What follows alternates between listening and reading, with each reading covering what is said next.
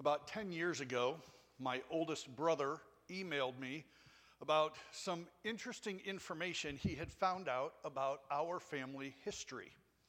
He had done some genetic testing with 23andMe a few years earlier, and that process had identified a few individuals who were uh, considered high probability of being potential relatives.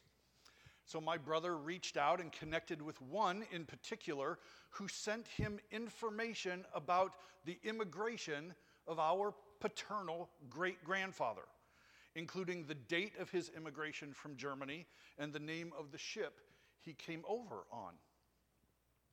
You know, the last 15 or 20 years have witnessed a rapidly growing interest in personal ancestry and genealogy, such that new businesses have been started and websites created to respond to this interest. Simply put, some people want a more complete picture of their family history. Websites like Ancestry.com, 23andMe, and CRI Genetics are among the most popular websites for ancestry research. And upwards of 100 million people have submitted DNA samples and are now logged into databases to be searched. Ancestry research is kind of a blend of science and entertainment and is often hailed as an opportunity to uncover family history find unknown relatives that are alive today, and maybe even a few family secrets along the way. But participants be warned, they say, participants be warned, once discoveries are made, whether good or bad, they cannot be unmade. Now, interest in genealogy is not a recent phenomenon. In ancient Israel, genealogies were meticulously kept and diligently preserved and fiercely protected. Many genealogies are provided in the pages of the biblical record. Some are longer, others are shorter. The book of Genesis, for instance, provides six or seven genealogies. The longest genealogy we find in the Bible is found where? Do you know? First Chronicles, right? It's uh, nine chapters long, this genealogy. It may not be an exhaustive list of names, but it is certainly exhausting to read. And while the value of genealogies may not be immediately obvious to you and me, they served a very critical purpose for the nation of Israel.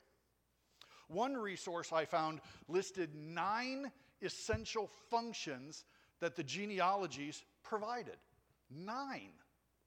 Now, for our purposes today, I'm only going to list two of them. The first one being the genealogies would prove who descended from the line of Abraham. The genealogies proved who descended from the line of Abraham. It was important to show a Jewish ancestry because many of God's covenants and promises were made specifically to the Jewish people. And further, when the Israelites you know, crossed the Jordan River and moved into the promised land, the promised land was divided and distributed amongst the 12 tribes and those families as their inheritance. And therefore, in each successive generation, the rightful ownership of the land was substantiated using the genealogies to prove a family line and tribal heritage. The genealogies mattered. Second, the genealogies would also reveal who descended from the line of David. They would reveal who descended from the line of David. And this was vital information as well, because during the reign of King David, God had promised to establish David's kingdom forever. I will make your name great, God had told David. I will appoint a place for my people, and I will give them rest from their enemies. And I will raise up your descendant after you. Your house and your kingdom shall endure before me forever, God had said. Your throne will be established forever. That's 2 Samuel 7. So, being able to prove lineage to David was necessary for anyone making a claim for the throne. So, again, the genealogies mattered for that. Now, I share all of this with you because as we continue in our study of Luke's gospel, we come this morning to the final portion of chapter 3, where Luke provides a genealogy. Now, quite frankly, most people do not read the genealogies, right? Because the names are hard to pronounce and we don't know who most of these people are. It kind of feels like we're crashing a random family reunion in somebody's backyard, doesn't it? I mean, we have no idea who these people are, and we feel no connection to them whatsoever. And so, most people, when they come to a genealogy, they just skip over that section and move on to more interesting material, right? And not many sermons are preached about genealogies. In fact, I have never heard one, ever. You and I are hearing my first one today. and many commentaries make only a passing reference to a genealogy before they move on to another section. But I want us to linger here this morning. And I'd like for us to read this list of names out loud together. No, I'm just kidding. Just kidding. We, we aren't going to do that. Can't pronounce half of the names in the list. Instead, what I'd like to do is ask for a volunteer to stand. And re- no, we're not going to do that either. so, in all seriousness, in all seriousness, I really do want to linger in the genealogy for the morning. And I do that because I believe both Matthew and Luke were inspired by the Holy Spirit to include a genealogy. And I believe there are a few valuable insights that we need to acknowledge and accept before we move on into Luke chapter 4. So I will be making a few observations about both the genealogy in Matthew and also in Luke, because I believe a more complete picture can be seen if we look at the two genealogies together. And I have provided both genealogies in your sermon outline, and I have highlighted in red the names and phrases that I will be commenting on this morning just to make it easy for you to follow where I'm at in the genealogy. And I think some of what we will discover this morning just might surprise you. Now, Luke introduces his genealogy in verse 23 by telling us that Jesus was 30 years old when he began his ministry. 30 was considered kind of the traditional age of maturity when a man had reached his full strength. Remember, kind of adulthood or manhood began when a boy became 13, but they said they kind of reached maturity by the time they were 30. It was also the age at which priests began to serve in the temple. We also know that Joseph in the Old Testament was 30 years old when he began serving the king in Egypt. And David, King David, was 30 years old when he became king of Israel. So, beginning his ministry at age 30 put Jesus in some pretty good company. And so, with that simple statement about Jesus' age, Luke begins his genealogy. And I want to begin by just making some uh, basic general observations about both genealogies with you Matthew's and Luke's. First, notice that Luke began his genealogical record in the present. He started with Jesus and then worked his way back through history to Adam. Okay, he started at the present and went back in time. Matthew, on the other hand, began his genealogy with Abraham and came forward through history to Jesus. Now, both Matthew and Luke were writing their gospels to very specific audiences. Matthew was writing to a Jewish audience, and Luke to a Gentile audience. And both of these writers wanted to persuade their readers that Jesus is the Messiah.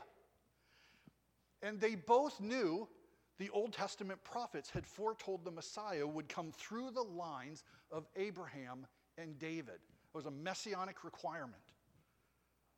Remember in Deuteronomy 18, Moses had prophesied that the Lord would raise up another prophet like Moses himself, one who would come from your own countrymen, he said. One who would come from your own countrymen. Meaning, this future prophet, the Messiah, would be a Jew, a descendant of Abraham. And then in 2 Samuel 7, God declared to King David the words that I read for you a few minutes ago I will raise up your descendant after you. Your house and your kingdom shall endure before me forever. Your throne will be established forever. So the Messiah would also be a king a descendant of David. Now, again, Matthew and Luke both knew these prophecies. And as a result, they each used their genealogy to reveal that Jesus fulfilled those prophecies coming through the lines of Abraham and David.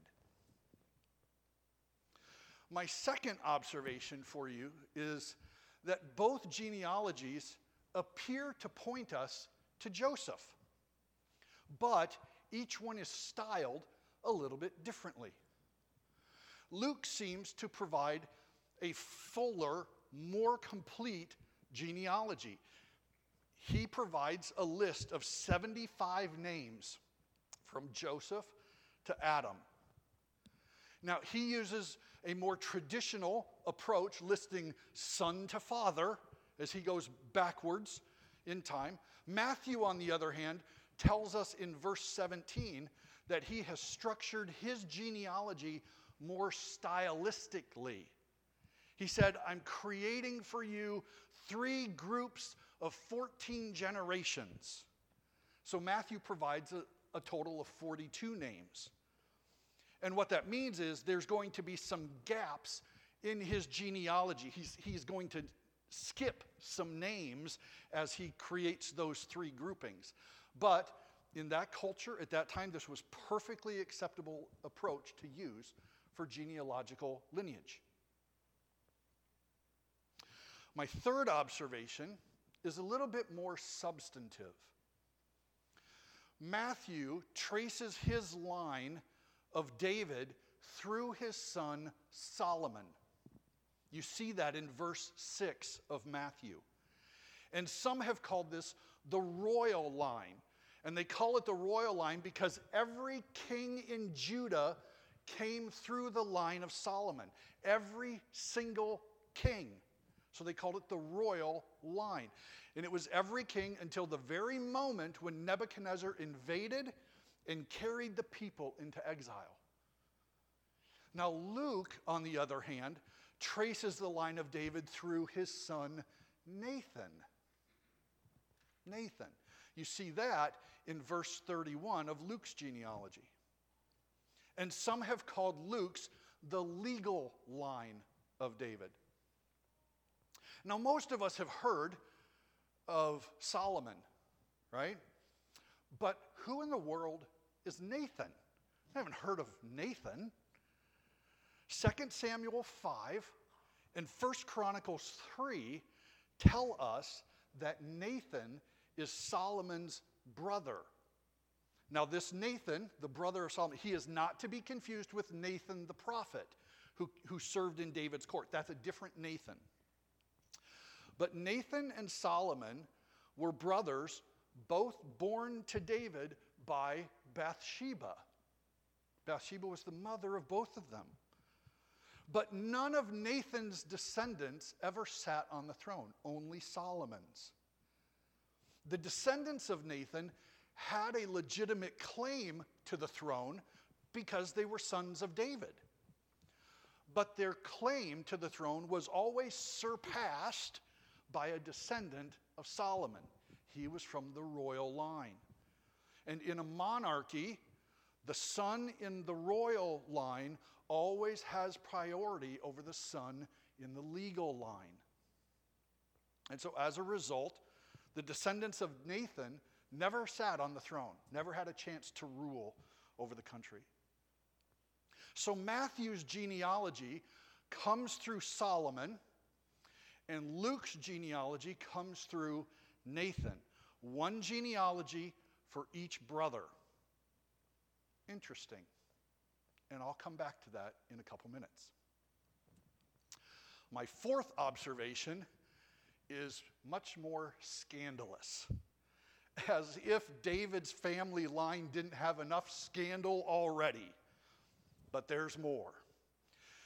In verse 11 of Matthew's genealogy, he identifies a king named Jeconiah, whose father was Josiah. You see that? I have that highlighted in red. Jeconiah. Now, Josiah was actually Jeconiah's grandfather, but that's not the scandal. That's just one of those gaps that we talked about in the genealogy uh, a few minutes ago. Jeconiah is the final king in Judah, right before they go into exile. He's the final king in Judah. The Old Testament books of Kings and Chronicles refer to him as Jehoiachin. But we are going to refer to him this morning as Jeconiah, since that is how Matthew identifies him. Now, Jeconiah reigned for only three months, right before Nebuchadnezzar invaded Judah and carried all the people off into exile. And they deported Jeconiah and his mother and his servants and his captains and his officials, all of them into Babylon. You can read about it in 2 Kings 24 or 2 Chronicles 36. The scandal does not appear until we read Jeremiah chapter 22. And in Jeremiah chapter 22, we read that God decreed a judgment against Jeconiah's family line, the entire family line. For many generations, Jeconiah's ancestors had ruled over Judah, doing what was evil and detestable in the eyes of the Lord. In the hundred years before Jeconiah, five kings had ruled over Judah, and only one of them did what was right in the eyes of the Lord. The other four were exceedingly evil, and they boasted in their uh, wickedness. They were arrogant about it. And God had patiently sent the prophets with warning after warning after warning. But these kings, including Jeconiah, these kings closed their ears and refused to listen. And finally, God said, Enough. Enough. And he sent Jeremiah to prophesy that Jeconiah would be handed over to Nebuchadnezzar and that he and his mother would be thrown into exile and they would die in a foreign land, never to re- return to the land of Judah. And further and further, no man of his descendants will prosper, ever sitting on the throne of David or ruling again in Judah. This means none of Jeconiah's descendants would ever sit on the throne of David, ever again. God was withdrawing his blessing and removing the privilege of ruling as king. They had lost that privilege. The royal line of Solomon was essentially cursed during Jeconiah's reign and would no longer rule ever again.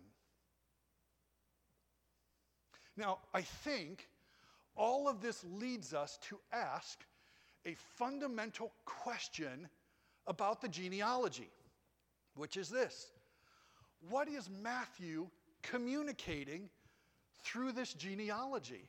What's Matthew doing? You know, many of us initially read the genealogies simply as a list of names, like we're reading a family tree.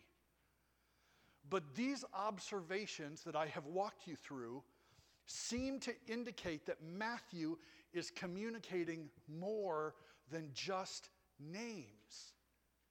Something else is on Matthew's mind. And I believe there are two things Matthew wants us to know.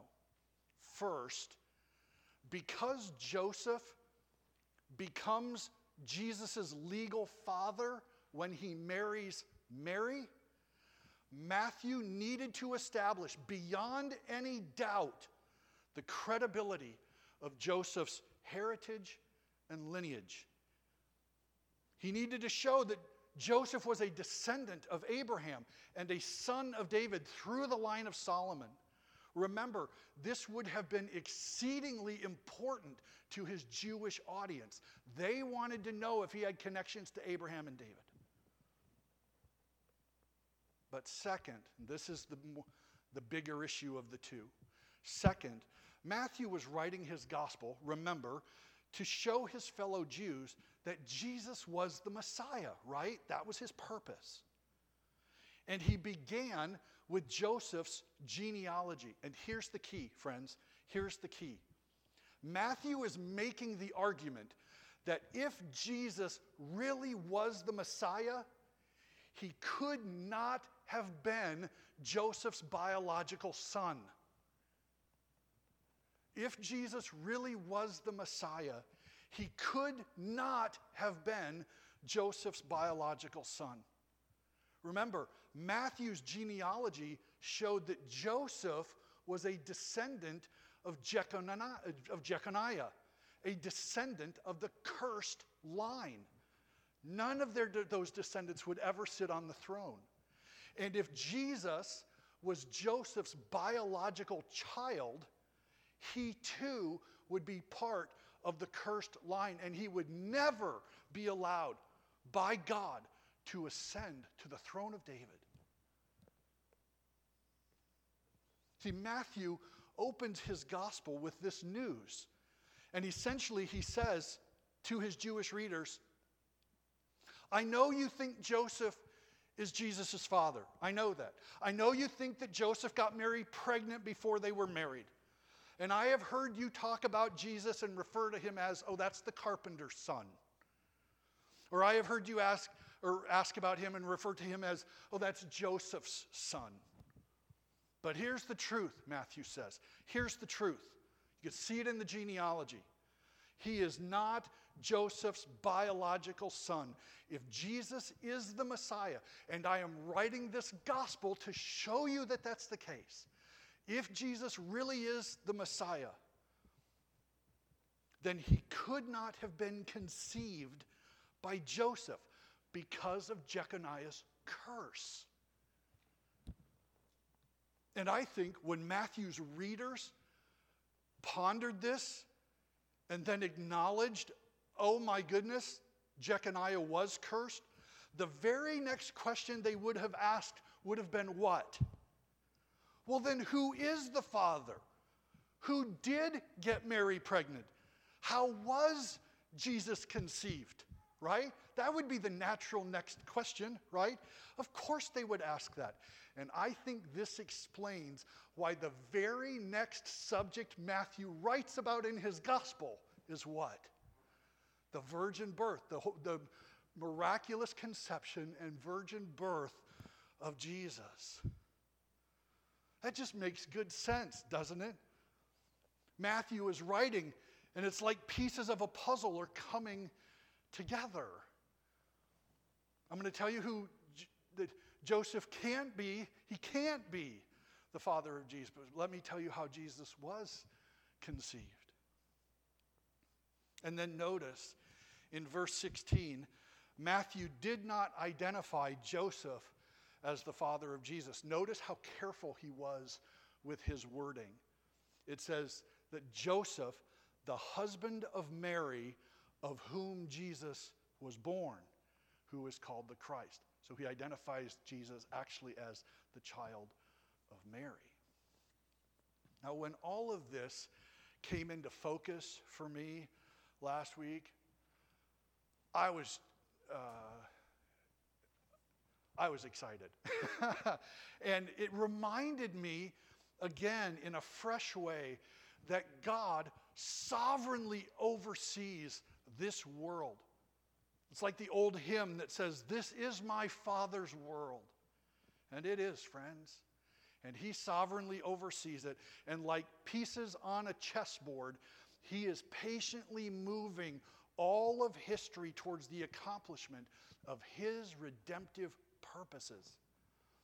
And so, as I prepared this message, seeing how God had put all of this together through centuries of history, well, my heart and my mind were racing, and my excitement to share all of this with you was growing every single day. Now, let me take a few more minutes and tell you how I believe this impacts this understanding of Matthew, how that impacts our understanding of Luke's genealogy. The first thing I'll tell you is I believe Luke is giving us the genealogy of Mary, not of Joseph. I stated earlier that both genealogies appear to point us to Joseph, but it only appears that way on the surface. I believe Luke's genealogy actually points us to Mary, and I believe this for a couple of reasons. First, comes back to the lineage of David. Luke traced his genealogy through David's son Nathan. We see that in verse 31 of Luke's genealogy. Matthew, remember, traced Joseph's family line through Solomon, Nathan's brother. Well, if Joseph is the son of Solomon, he cannot also be the son of Solomon's brother Nathan. Can't be. Which means, which means Luke's genealogy must be a family line of a different person. A different person of whom Jesus is the offspring. And friends, that can only be one person Mary. This has to be the line of Mary. The second reason I believe this is because of the wording that Luke chooses in verse 23. He says, Jesus was the son, so it was thought of Joseph. So it was thought of Joseph. Now, in the opening two chapters of Luke's gospel, which we walked through in our Christmas series, Luke has been crystal clear about Jesus being conceived by the Holy Spirit and Jesus being a biological son of Mary. And now, as Luke begins to list the names in Mary's genealogy, he did so using the more traditional approach, remember? Not stylistic like Matthew, but the more traditional approach, which means he would not have included the names of women. That wasn't the traditional approach. So he didn't use Mary's name. Instead, he very carefully chose his wording to say that Jesus was the son, so it was thought, of Joseph. And then he went on to delineate Mary's ancestry. Now, this understanding of Luke's genealogy carries a second implication. Namely, it means that Jesus' claim to the throne of David comes primarily through Mary. Primarily through Mary. Like Matthew, Luke is aware of the prophecies about the Messiah, saying that he must be from the line of Abraham and David. And so Luke is diligent to show that Mary's line did, in fact, come through Abraham and David. But interestingly, interestingly, James Montgomery Boice in his commentary, and Donald Barnhouse, in his commentary, take this one step further. And they add this additional insight, which I found fascinating. They said, when Joseph married Mary, he became the legal father of Jesus. And Jesus became his firstborn son. Now, as the firstborn son of Joseph, Jesus would now qualify to receive all of the privileges of the royal line of Solomon, namely the right to be king. And he would qualify for those privileges without inheriting the curse. Why? Because Jesus was an adopted son, not a biological son. And again, I read that and I sat back and I just, I marveled at how God orchestrated all of this, weaving this tapestry of redemptive purpose together. In Jesus's line, in Jesus, in Jesus, the person of Jesus, Mary's line and Joseph's line come together and converge, and they make Jesus the legal Messiah and the royal Messiah, the uncursed Messiah, the true Messiah, and the only possible Messiah. One more, just one more, share one more learning or implication with you from Luke's genealogy. Luke reminds us that Jesus is the Savior of all people. Jesus is the Savior of all people, not only the Jews. We notice that Luke traced Jesus' genealogy all the way back to Adam. Do you see that in verse 38? Luke adds, he adds this because he's writing his gospel to a Gentile Roman official named Theophilus, most likely a recent convert. And he wants to assure Theophilus, and he wants to assure all of us that Jesus is the Savior of all humanity, the Gentiles and the Jews. He came to save all people. And so Luke takes the genealogy beyond Abraham and goes all the way back to Adam. And when he calls Adam the Son of God in verse 38, Luke does not mean this in the same way that Jesus is the Son of God, the second person of the Trinity. Luke is simply acknowledging that Adam had no parents, but was formed by God on that day from the dust of the ground. And in that creation sense, he was the Son of God. Now, studying the genealogy and preparing to teach this week and trying to figure out how in the world am I going to make this interesting for people, uh, this process all reminded me of a very important truth that's relevant for our lives today. And that truth is this God is not confused by the complex and detailed issues in our lives. God is not confused by the complex and detailed issues in our lives. And this truth is vital for us here today because many of us are facing difficult and complicated challenges. Some of us are feeling like we are nearly overwhelmed, barely able to keep our head above water. Some of us here today are weighed down and confused by health and medical issues. Others of us by marital and parental challenges. Others of us by financial and vocational dilemmas. And some of us have a mixture of all of those. The specifics of our personal situation may be loaded down with details and complexity and uncertainty. It might be weighed down by explanations that we do not understand or outside forces that we cannot control or decisions that we just are not prepared to make.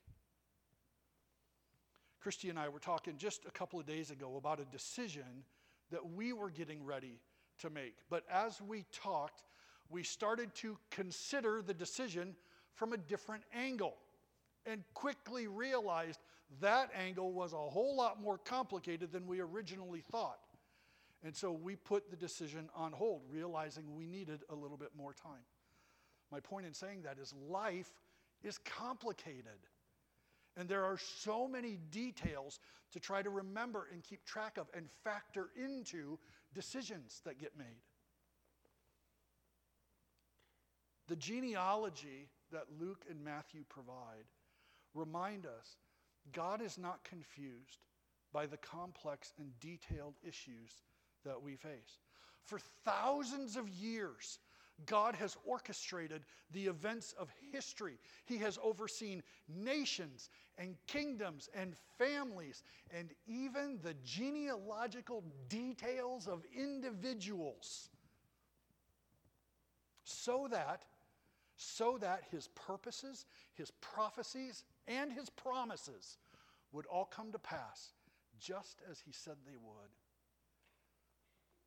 And as he guides me and Christy each day, and as he guides you as well each day, if you will let him, the details and complications of our lives will never confuse him. They will never frustrate him, and they will never thwart his purposes. Nothing is too difficult or too complicated for God. He knows every detail of every issue better than our doctors, our spouses, and our closest confidants. He knows what we need to do, and He will guide our steps along the way. He will provide answers and guidance at just the right time. Through the prophet Isaiah, God gave this promise to his people. He said, Do not fear. Do not fear, for I have redeemed you. I have called you by name, and you are mine. When you pass through the waters, I will be with you. And when you pass through the rivers, they will not sweep over you. When you walk through the fire, you will not be burned. The flames will not set you ablaze. For I am the Lord your God, the Holy One of Israel, your Savior. So turn to him, friends. Turn to him. Tell him what is weighing heavily on your heart and on your mind. Admit confusion. Acknowledge uncertainty. And patiently trust his timing. And then take one step at a time as his guidance arrives. Let's pray. And then the worship team will come and lead us in our final song.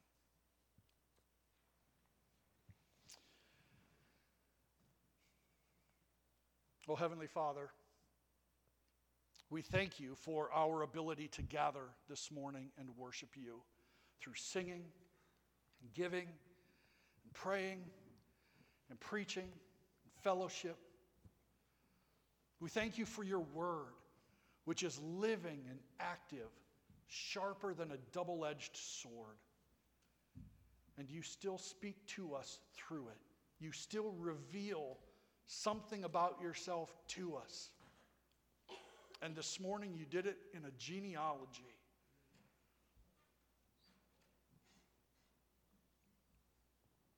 Lord, we do pray for people this morning who are facing health and medical issues, marriage and parental challenges, financial and vocational dilemmas, or some combination of all of them.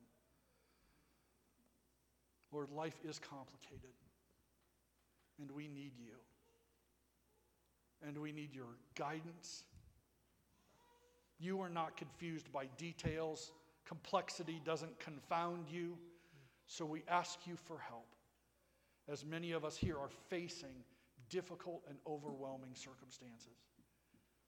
And we thank you in advance for the help that you will provide at just the right time. Keep our faith strong so that we do not give up. Lord, I thank you for the year end report that Chuck has prepared and is about to give us, and we thank you for the good news that it contains. We thank you for the careful and diligent oversight that he and Laurel provide over our finances. We are grateful to them and for them. And God, I pray that you would continue to watch over and lead Christ Community Church. You are our God, and we are your people. We pray this all in Jesus' name. Amen.